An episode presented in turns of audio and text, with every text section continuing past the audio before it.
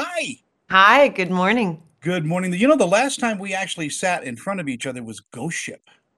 Oh, come on. That's when you were like 13. That's right.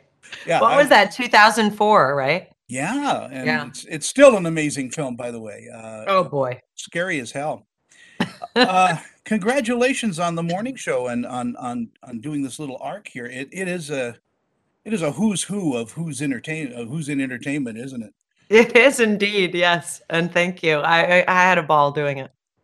It must be a joy to work with people like Jennifer Aniston and Reese Witherspoon, and it seems to be like a big family at this point.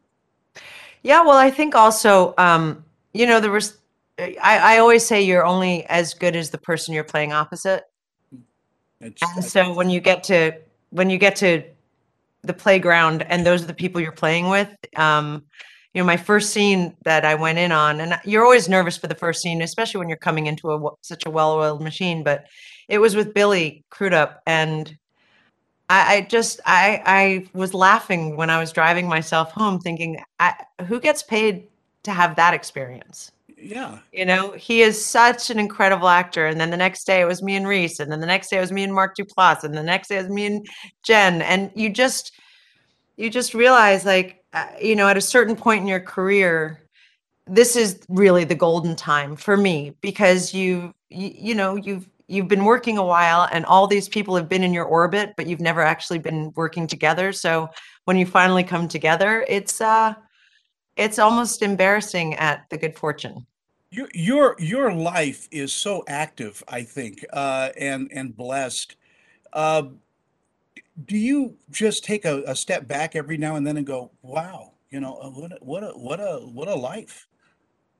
Constantly. I mean, I just wrote a memoir about it, and the subtitle of the memoir was An Unexpected Life, because never in a million years did I expect this to be my life. Were you always naturally good at acting and performing? You know, I come from a very artistic family, for lack of a better word. My father was a writer, my mother a ballerina, my eldest sister a ballerina, and my middle sister is a musician. So it sort of was a natural progression from where I came, and I always was in the school plays, and I always thought it was fun, but I never really... in high school, I didn't think of it as a noble profession. I thought of it as a little bit too, perhaps, flimsy, for lack of a better word.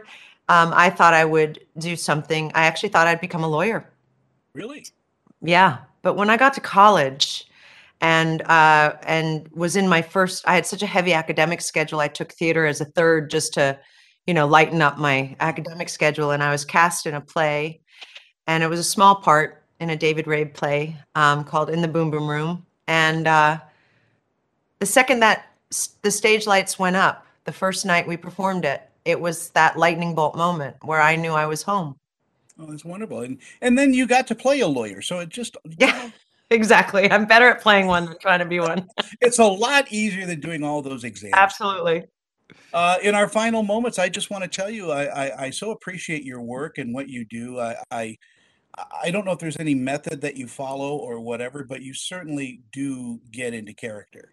Thank you so much. That means a lot, truly. And I appreciate that too. And thank you so much for your time this morning, Juliana. It was a pleasure to see you again. Likewise. Take care.